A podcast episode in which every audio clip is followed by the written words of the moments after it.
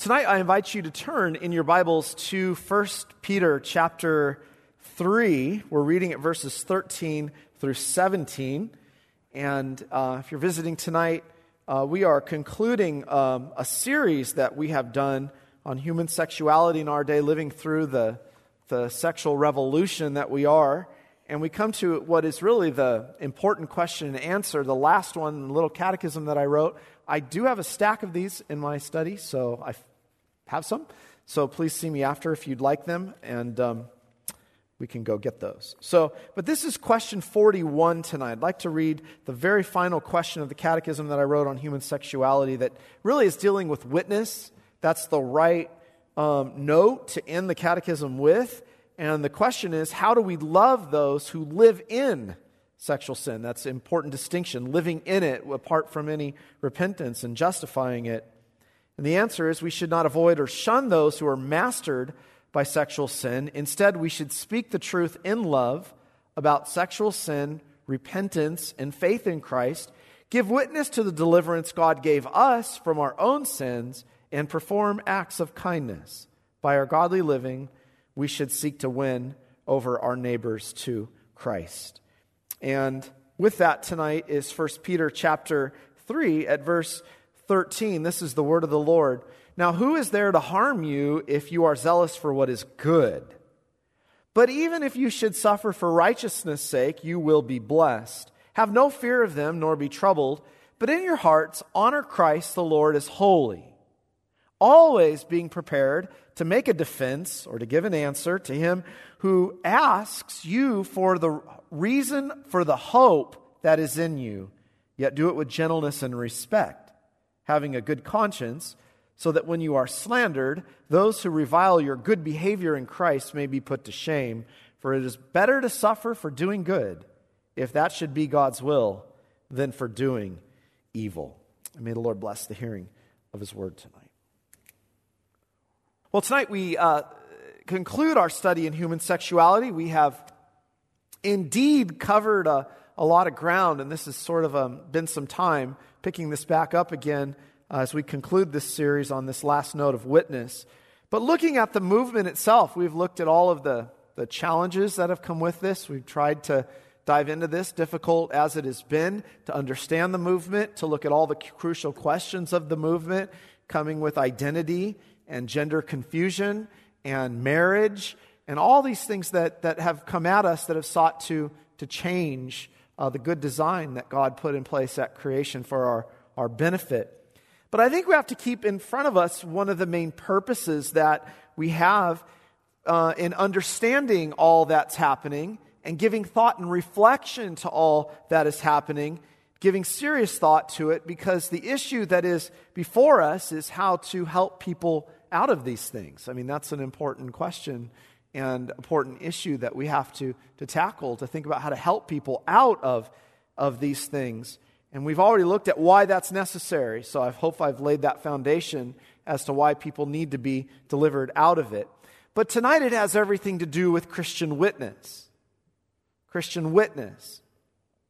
In other words, a lot of people talk of evangelism. I think witness is a great word in addressing this subject. We tend to think of witness or evangelism as sort of these one off conversations about how to tell people how to be saved. And so we have made this somewhat of a burdensome conversation and a burdensome thing. Um, as if I think it was Dr. Godfrey um, said some time ago, God gave the Great Commission so that we would all be distressed about this, right? No, of course not.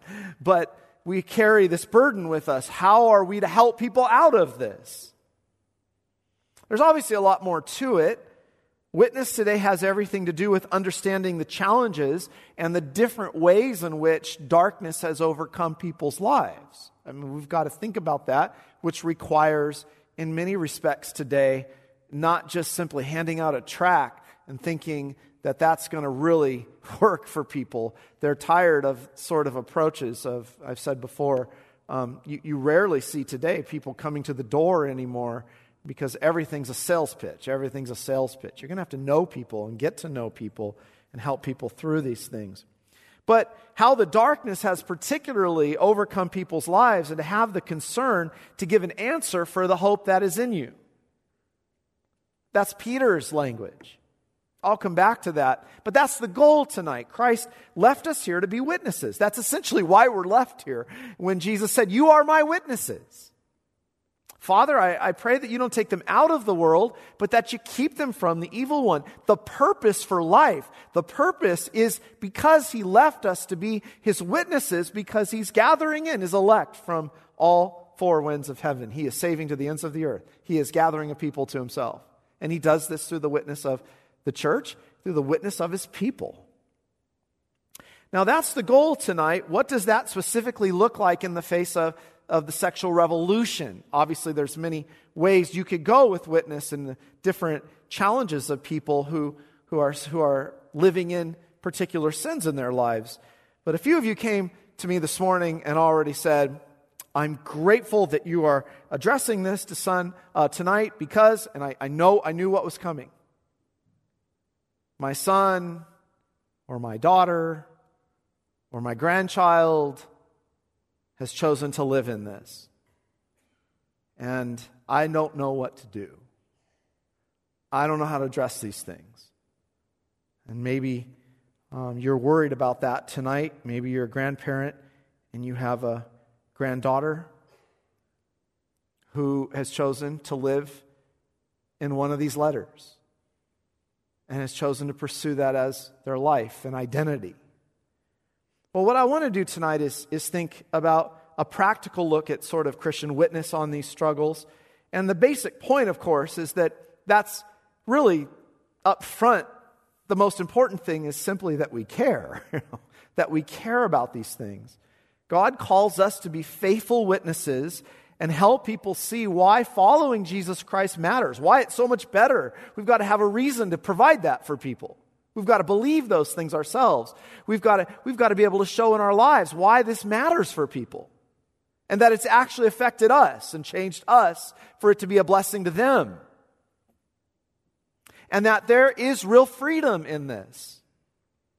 Real freedom in this.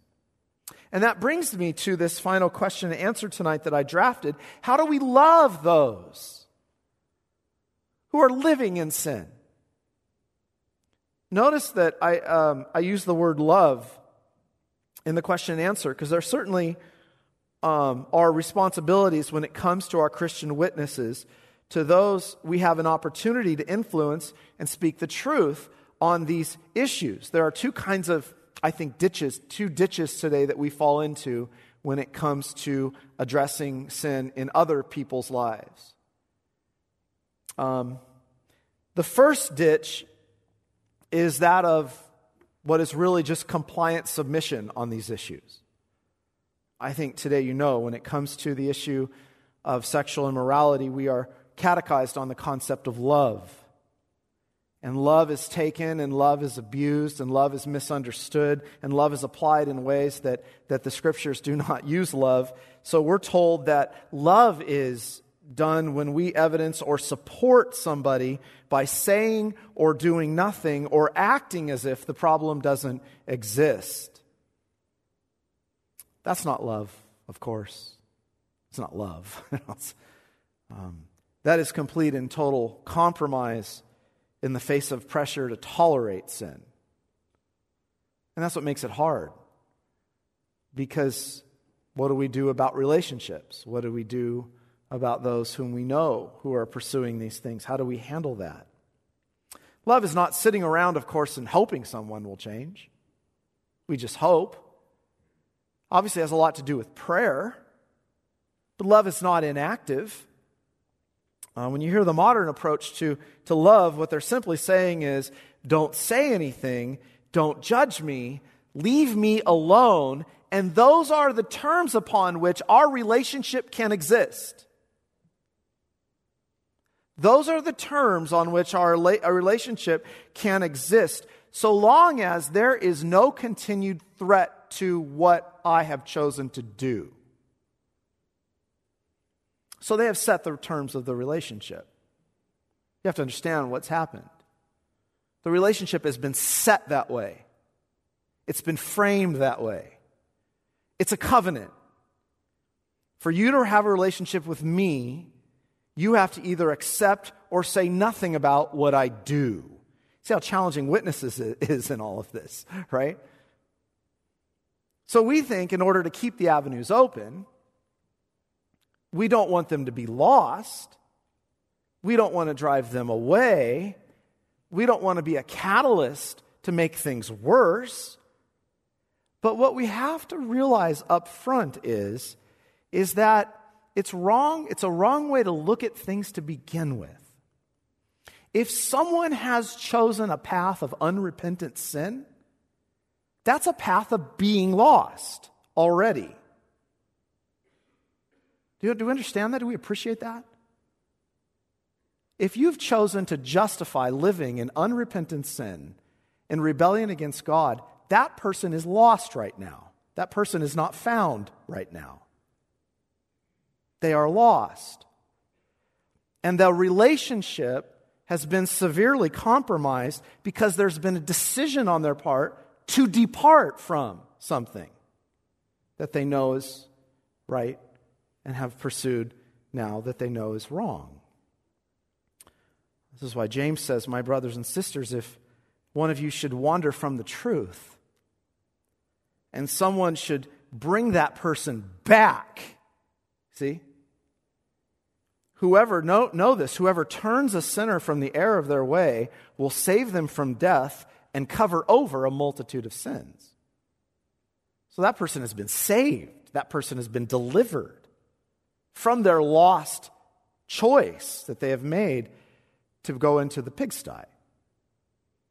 The first ditch is to accept that lie that the only way the relationship can be maintained is if you agree to a covenant of silence or tolerance on the matter. That's the first ditch of error in this. Those are terms we can't accept. That's what makes this difficult. And we'll talk in a minute about how to handle that. The other ditch is complete avoidance. That's the other ditch. So we say, this person has chosen to live in disgusting, perverse sins. I really don't want anything to do with them.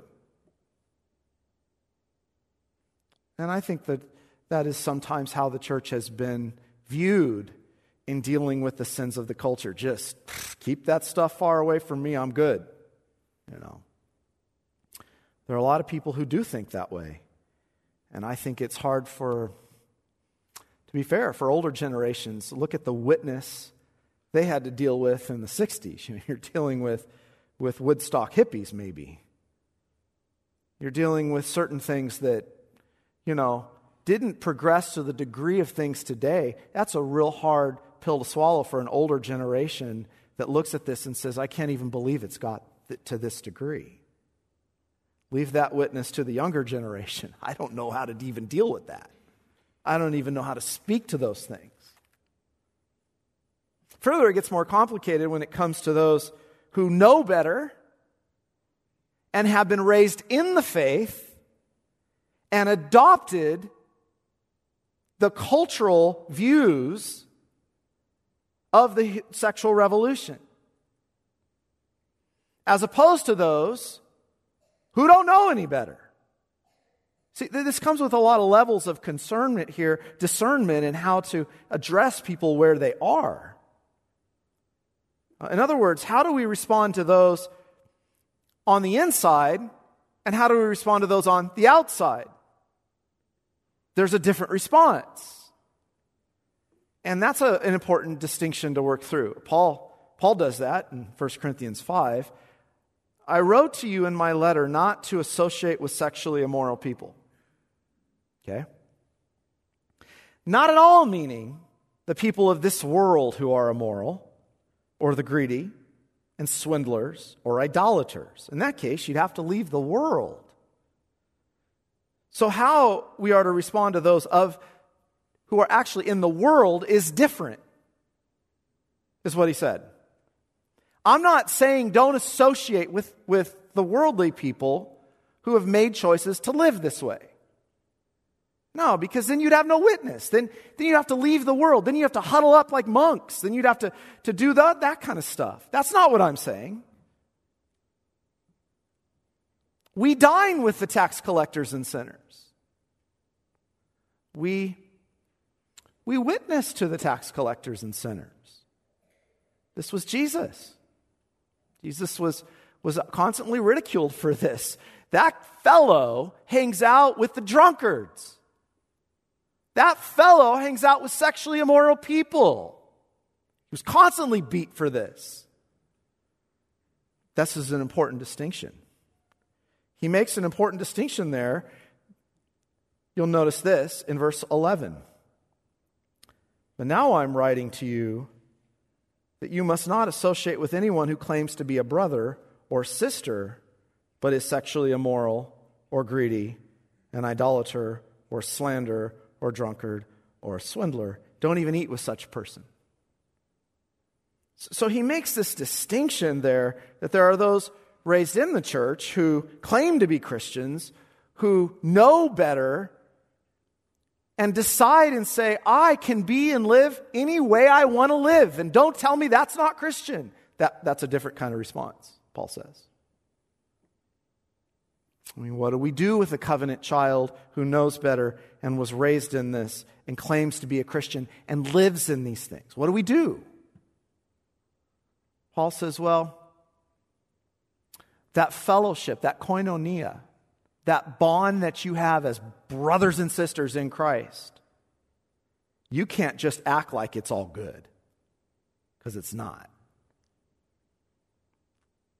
They know that what they're doing is wrong. That's different. And there has to be an appropriate response on our part. They were raised better, they profess faith. They knew the truth, and now they've chosen total darkness.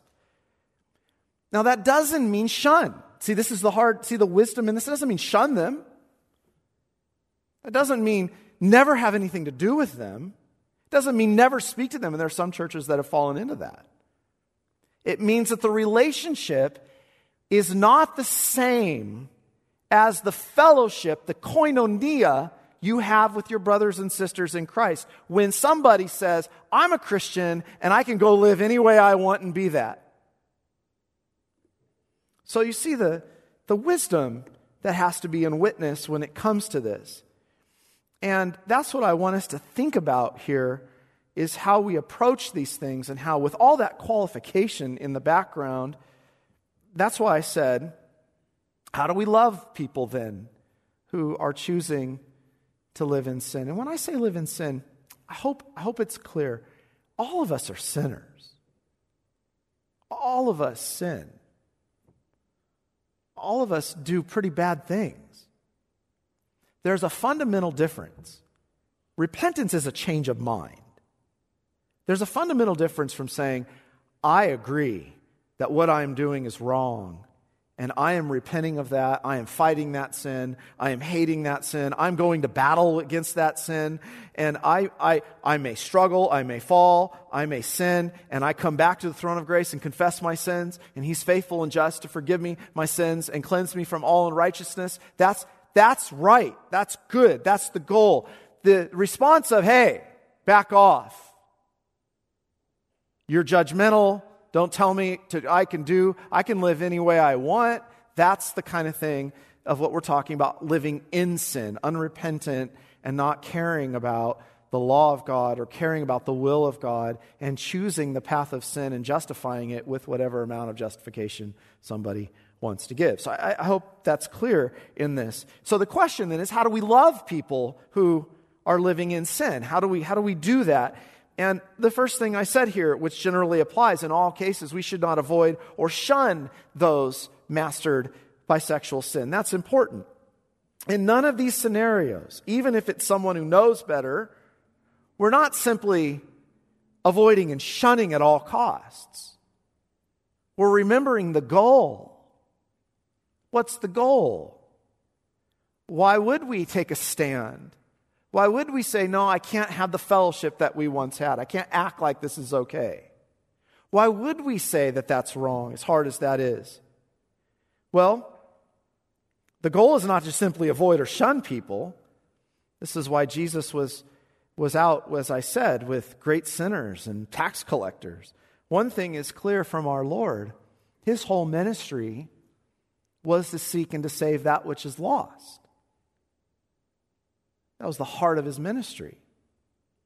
And so, the larger reason for our involvement in people's lives is to love them the way that we're called to love them and desire for them to know the truth and desire for that truth to set, that, set them free as it has set us free.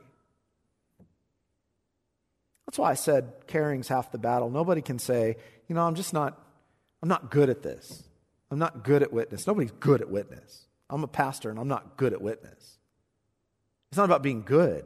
Half the battle is simply caring for the lost. Half the battle is simply caring for somebody who's in it.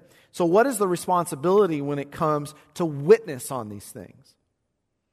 Well, as I search the New Testament, I see two things to do when it comes to helping people out of paths of sin like this. And, and notice what I said here. How do we help?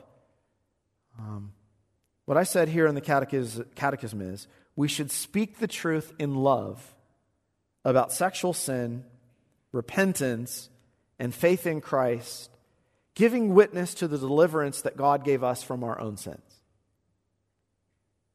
Part of the great challenge with witness is the sense and this idea in evangelism that what we are supposed to try to do is convince people to follow Christ, and that's going to come with a nasty confrontation, and therefore the whole thing is sort of assumed to be if people are in this, in this walk and doing these things, any sort of approach is going to be a nasty confrontation and an abrasive confrontation over their life. And that's where I want to say that's, that should never be on our part. Sure, there can be confrontation, there's rebuke. That, that, Paul talked about that. It's one of the elders' responsibilities when it comes to these things uh, rebuke, exhort. Um, it may happen in response to our concern and care, but that's not what we're doing in the sense of having a nasty, abrasive confrontation with them in that way. It may come out that way, but the point is, it's supposed to come out in every case of addressing somebody's sin. Did you notice how many times it says, do it with a spirit of gentleness? Every time. When witness comes across as sort of us versus them, it'll never work. It's just, it's, it has to be us for them and helping them. And that's why I say one of the most powerful ways of witness is what do we think of witness? It's to tell them what God's going to do for them. Not first. The best way of witness is to tell others what God has done for you. This is what Jesus told the demoniac. Guy had been cutting himself up in the tombs, had chains on him. No one could bind the man. He was demonic, depressed, um, possessed. Nobody had the strength to set that man free. Nobody. Jesus comes to the catacombs and comes running, and Jesus sends the swine down the hill. You know the story. The imagery after that is really powerful. All the people are standing there deathly afraid. If this guy has this much power, he has that much power to change somebody's life. I think they were afraid because they wondered what it meant for them. The demoniac sitting there, he didn't want to leave his Savior.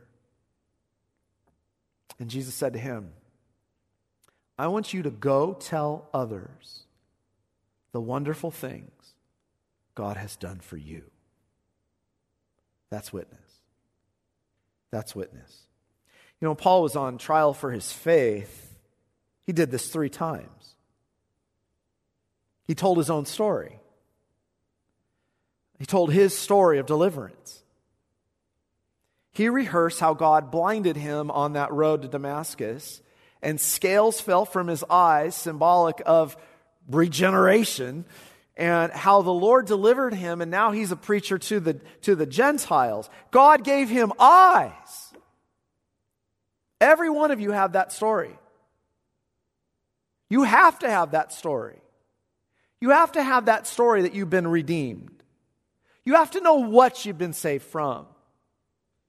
Have you ever repented of anything? Can you tell someone about that? Do you have witness of God's deliverance in your lives from any form of sexual sin? Or are we too embarrassed? It's, just, it's all over the scripture. Are we too puffed up with pride and, and, and that we can't even talk about these things?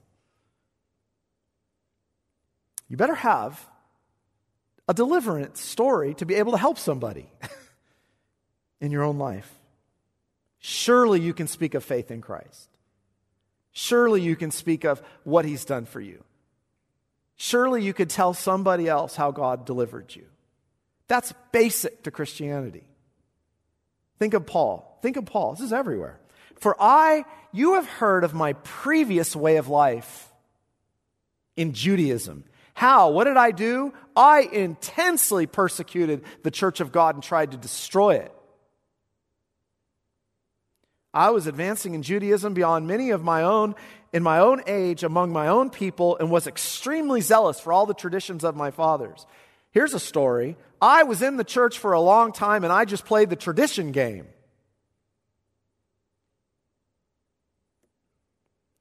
But when God, who set me apart from my mother's womb and called me by his grace,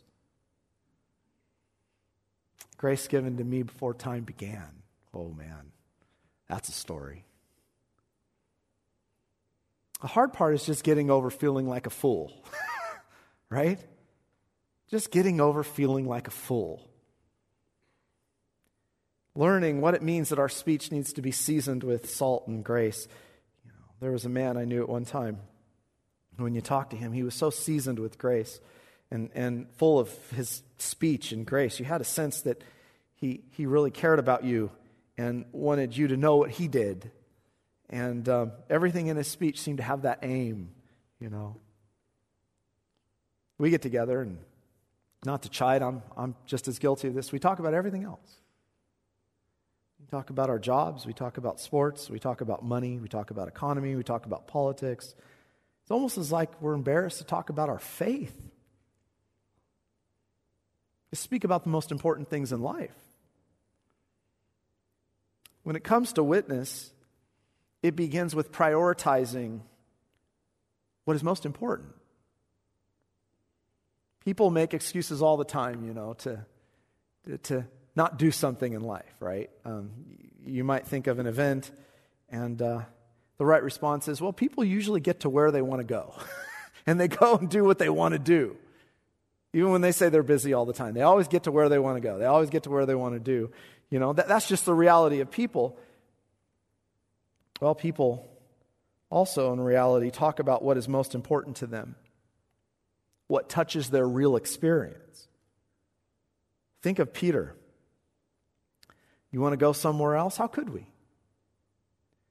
You have the words of eternal life. Where else are we going to go?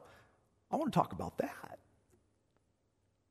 So that's the first thing. It's the first responsibility when you look at witnesses, is to speak of the things that you know. Let that light shine before them. That speech should fill us. But second, this is why I cited 1 Peter. Always be prepared to give an answer to everyone who asks you for the reason for the hope that you have. But do this with gentleness and respect, keeping a clear conscience, so that those who speak maliciously against your good behavior in Christ may be ashamed of their slander. There's, there's such an important, important verse for the second great responsibility. Here's, I think, where, at least historically for me, I've been wrong about witness. The New Testament across the board assumes that people will be coming to us and asking questions. To which you have to say, if we're never getting any questions, why not? Why not? If you don't know anyone in the world, you see, if you're not making any efforts to get any questions, there's a reason you're not getting questions. The New Testament assumes the questions will come. It doesn't present witness as if we're forcibly pushing ourselves on people. I, I think Sinclair Ferguson made this point so well when he preached here not so long ago. It's just right. They see something about us, they see something about the way we, we respond, they see something about our lives, they see something about who we are, and they ask questions. Which presupposes that you have to be somewhat out there. what do they see? Well, as we speak, it's, a, it's I just had this. I just had this. This is not in my notes, so I'm always in danger when I do these things. A guy at the gym comes up to me, Chris. Now, this is really, this is not anything that you can jump on. But he says, Chris, there's something about you. I feel like when I'm around you, I get a lot of light. I'm like, oh, well, that's, I don't know if that's true. But he says, you know, he says, I, I have some questions. Can we meet? So I said, hand it to me, you know? So we go to coffee. Name's Tommy. We go to Starbucks. And he says, You know, he says, I'm, I'm really struggling with life. I've lost my job. He says, How do you, how do you maintain? How do you, how do you keep so, so up? He says, Do you have a Bible? So I gave him a Bible. He's been reading the Bible. He had questions. Well, personally, I think this is why hospitality is so emphasized in the New Testament. it's bound up with witness to strangers. But as I said in the Catechism, our own deliverance, we perform acts of kindness. By our godly living, we should seek to win our neighbors over to Christ. And notice what they're asking about, though. Notice what Peter says they're going to ask about. Peter says they're going to ask about hope. I got my sin's ruining my life. spent a lot of time looking at the sexual revolution. I've gone through the statistics, I've gone through what's happening. This movement is unsustainable. This movement is unsustainable. You can't redefine the family and think there won't be catastrophic results. God ordained it. People will be unfulfilled. People will wreck their bodies some will become sick. People in general will find that trying to build a home this way will not work. In other words, it's going to break down society in ways we've not seen. You can't destroy marriage and think it's going to go well. You see why I said one of your greatest witnesses at the moment is not rocket science. It is in your ever station you are in life to walk with Christ and to maintain that witness. Love your wives, husbands. Wives, love your, uh, your husbands. Trust Christ. Enjoy Him. Don't walk around like a grump. You got a reason to rejoice every day you get up. Commune at his table, make that a priority. Be at church, be fed with the word, enjoy your families, live in the joy of this comfort. Heidelberg, Lord's Day 1. Your witness will stand out in this culture like nobody else's. And God will put struggling people in your lives with questions. You're not going to have to go find it. It's right in front of you right now. Are you happy? Does your marriage work? How did that happen? What, is this forgiveness thing? You know, most of the people around you don't even have a Bible. That witness starts at home, right with our own children. They're already there. Are we giving time to answer them the questions they have for the hope that they need? This is our great responsibility to those in sin. Notice in none of these calls is there ever an angry approach or an arrogant one, but a kind and a merciful one. Because where would we be without the grace of God in our lives? I also want to say this right after Peter said this give an answer, do it with gentleness and respect. Same thing in Galatians. Brothers, if anyone's caught in trespass, you who are spiritual, restore such a one with gentleness, lest you be overtaken in some trespass. We are just as prone to this. Well, that has to be our approach. And Peter says, so that you have a good conscience. That when you're slandered, this is important to close out. You have to accept today, and we've had a hard time accepting this. You have to accept, if you're going to have any backbone in you, and you're going to have any courage in this faith, that you are going to be hated for your convictions, that you are going to be called a bigot, that you are going to be called in this church environment of being arrogant, that you're going to be called narrow minded, that you're going to be called as advancing hate speech. Well, sometimes I think we're so concerned, we can't even get past the idea that our convictions are called mean. And so we say, oh, just love, just love, as if that's magic.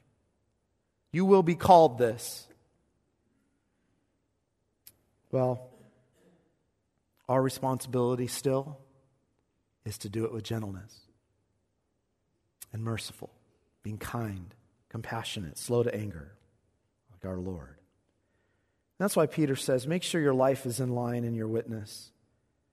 If we're living in hypocrisy and our failures can be pointed out, and if they are can be placarded before everyone else, that will be an easy way for them to disregard our entire message. Don't give it to them. He says that those who revile your good behavior in Christ may be put to shame. In other words, we are so walking with our Lord by grace, repenting of our own sins, trusting in Christ, being kind and merciful and compassionate, offering hospitality, that their hatred of our beliefs exposes their own shame. Finally, tonight I say this remember the goal. We are seeking to win over our neighbors, I put in that last line, to Christ. He has that much power. Do we believe that? There is freedom with Him. There is power with him. There is forgiveness with him. We want the best for people. We have a burdening heart for people. That's why, you know, I've said before when I went into ministry and they asked me that question when you're at the mall, Chris, what do you see? And I knew exactly what the questioner was asking dead men walking around. They need life, they need salvation. May we have confidence in who we are as God's people, believing that Christ said, You shall be my witnesses to the ends of the earth. May we be people of truth. May we be people who tell the truth. And by, God, by God's grace, may they and those whom God puts in our lives be people who are set free as we have been set free. Let's pray to the Lord. Gracious Heavenly Father, Help us, for we're weak. And we are so thankful for the privilege of being identified and taking on the name of Christian as a Christ follower. Help us, O oh Lord, to speak the truth in love. Give us wisdom, for this takes a lot of wisdom to know how to address people in their different circumstances and scenarios. But may we care. And we pray that you would put people in our lives, Lord, who we can tell how you have delivered us, and we can give an answer for the hope that they need. And, oh Lord, that they would ask the right questions again. Maybe we need to talk about the right answers for people to ask for the right, que- the right questions. So turn our speech again to what's most important. And if there's any, oh Lord, in our families, in our lives, friends, neighbors, who have chosen this path, we pray, O oh Lord, that through our response and the way that you open these doors, but not being compromised, you would turn them back to you. Help us, O oh Lord, for we're weak. And may this place be filled with those, O oh Lord, as we're speaking the truth of those who have sought and found by your gracious, sovereign hand salvation in Jesus Christ our Lord, in whose name we pray. Amen.